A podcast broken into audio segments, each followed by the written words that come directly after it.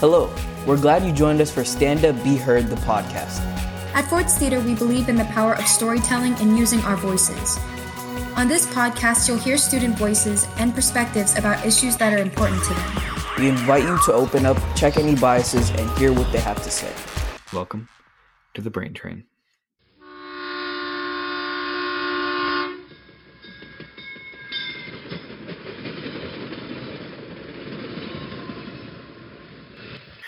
Today we'll be talking about sports injuries, more specifically football.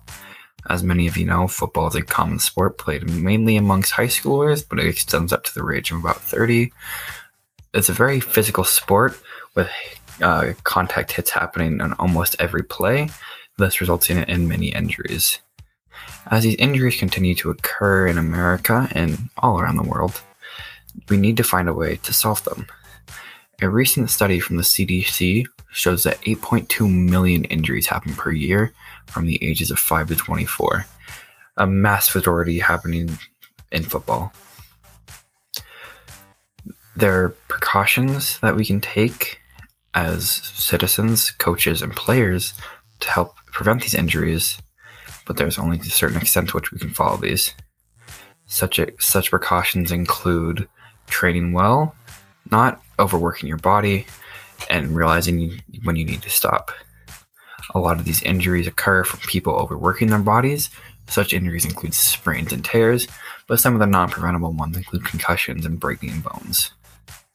However, there are still ways we can improve upon these injuries. Today, we will be joined by a former football coach of Skyview High School. He coached over two decades in many sports, including girls basketball, football, and tennis. Once he joins us today, we'll be discussing ways he thinks we can prevent those injuries and what he saw in his years of coaching. Mr. how are you doing today? Good. How are you? Good. Uh, how long you? How long were you a football coach for Skyview? Holy cow! Uh, I believe, if I think back to all the years, I was probably a football coach for 24 years. Mm-hmm. Any other coaches or any other sports you uh, coached in? Uh, I was I did basketball, track, and football for here for 14 years in a row. Um, then I did uh, college football before coming to Skyview, and uh, kind of been in and out of basketball and track. Uh, what sport did you see the most injuries in? Um, well, I'll tell you what. That's a good question. Uh, quite a few in, in, in, football, yeah, and just because of the numbers, the number of kids that it takes to play football compared to some of the other sports. Mm-hmm. Um, track and field saw a lot of not what I would call major injuries, more just like, you know, hamstring pulls, quad pulls, things like that. But I would say girls basketball is one of the number one things as far as for major injuries. And we just saw a lot of ACLs, you know, with, with the, with the female athlete. Mm-hmm. Uh, we're going down to those football injuries. How did those injuries affect the morality of the team? Uh, you know, no, I think for for a young athlete to get hurt is one of the toughest things to handle. Because uh, you not only you know i mean you you you're injured and and uh, you're going through rehabilitation and pain and hopefully not a, an operation but mentally it's really hard on you because you kind of feel disconnected. And so i know as a coach i've always tried really hard and and it is hard because you're so busy and things like that to to help that injured athlete stay connected with his group and stay connected with you as coaches. So it's not only like a physical recovery but also like a mental recovery. Very much so. Uh, uh, what do you think needs to change in order to because right now like as of 2020 uh, we had the highest amount of sports injuries uh, of all time. So what do you think needs to be like one of the changes that can reduce those numbers a little bit? You know i wonder uh, going back to coaching football, I, I, think the injuries that I saw most frequently were kids that did not do much during the off season. I, I think off season preparation is huge.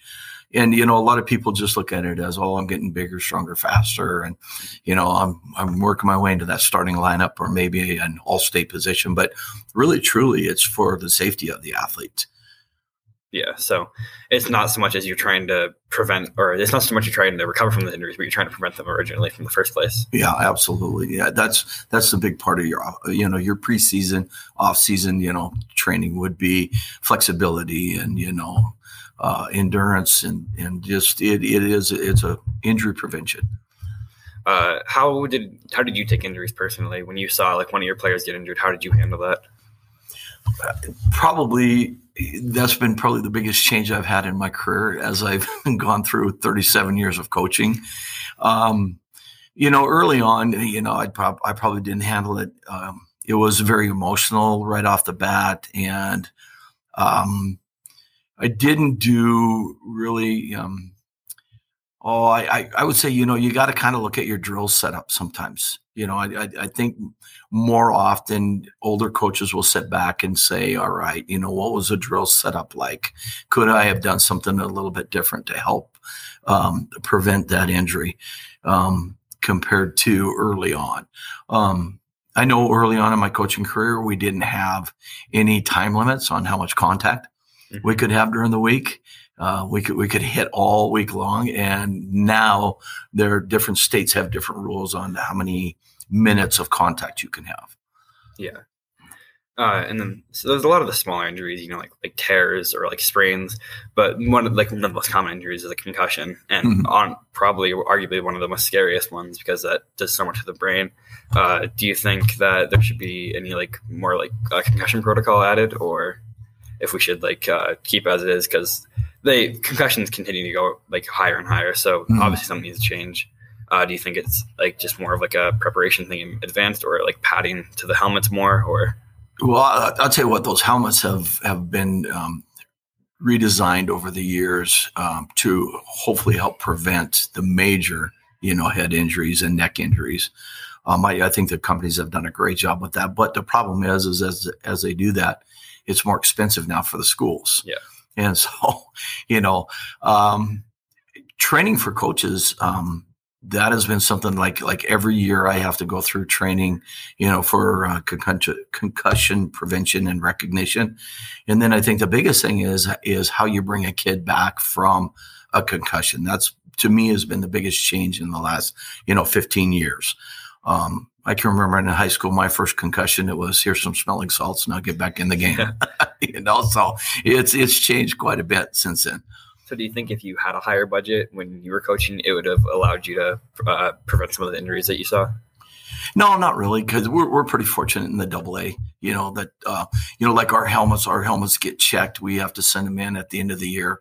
Coaches will inspect them, and then we will send them back to uh, companies for reconditioning. It's called, and then they send it back to us. And and so um, no, we're we're pretty lucky in the Double A.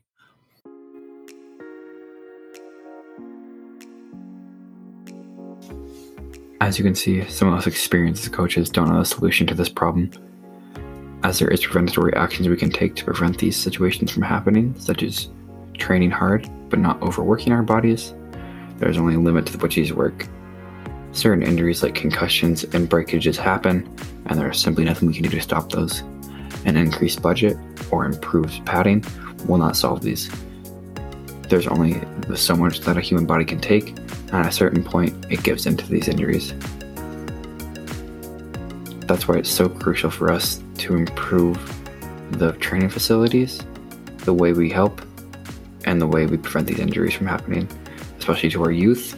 We can't have their bodies and their minds be deteriorating at such a young age. Thank you for listening to The Brain Train. I'd like to thank our audio producer, Chance Larson, our researcher, Bryson Williams, and our scriptwriter, Nicholas Sparts. Tune in next week when we'll be talking about basketball injuries and how they affected the world on a national level. Thank you.